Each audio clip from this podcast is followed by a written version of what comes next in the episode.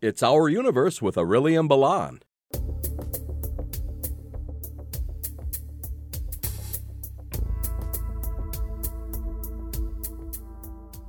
What determines how long a star like our Sun lives?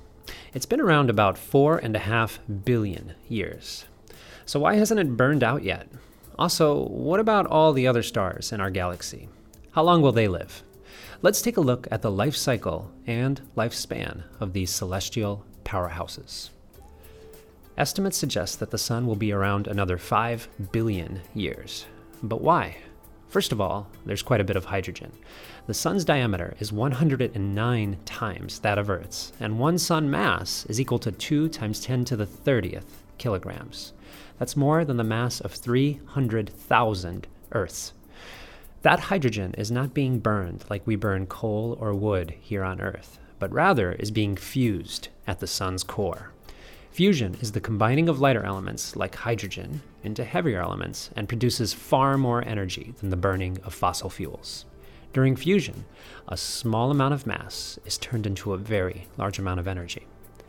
Now, those of you that know a thing or two about stars know that the mass of a star determines how long a star lives. Exceedingly massive stars, let's say with 15 times the mass of the Sun, will only live for around 15 million years. Seems like a long time, but astronomically speaking, that's the blink of an eye. Millions of years for a stellar lifespan is quite short, whereas a star with half the Sun's mass will live 200 billion years.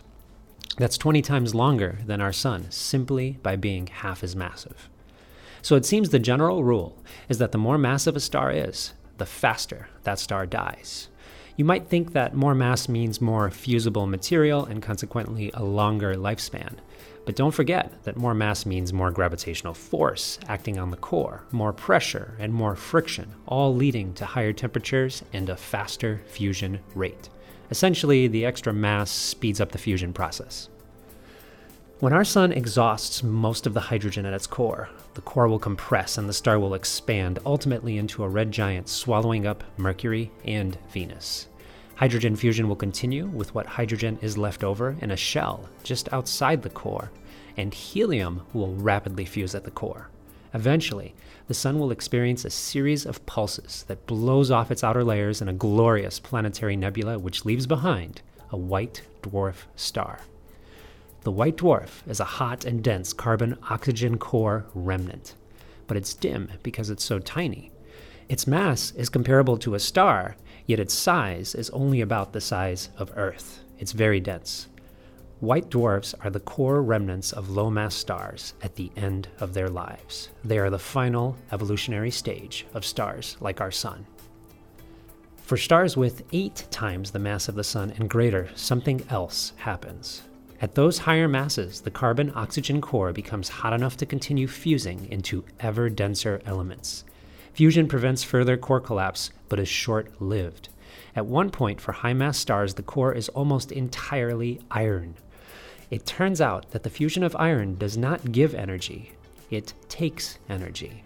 Thus, the core collapses violently under the crush of gravity and releases a flood of neutrinos that creates a rebound effect, which initiates one of the most luminous and powerful stellar explosions in the universe the supernova. The high mass star core will either be destroyed, collapsed to a neutron star, or even become a black hole. The mass of a star determines how it lives and how it dies. The more massive, the faster and the harder a star life and death will be. My name is Aurelian Balan, and I'm an associate professor of physics at Delta College. Tune in next week for more about our universe.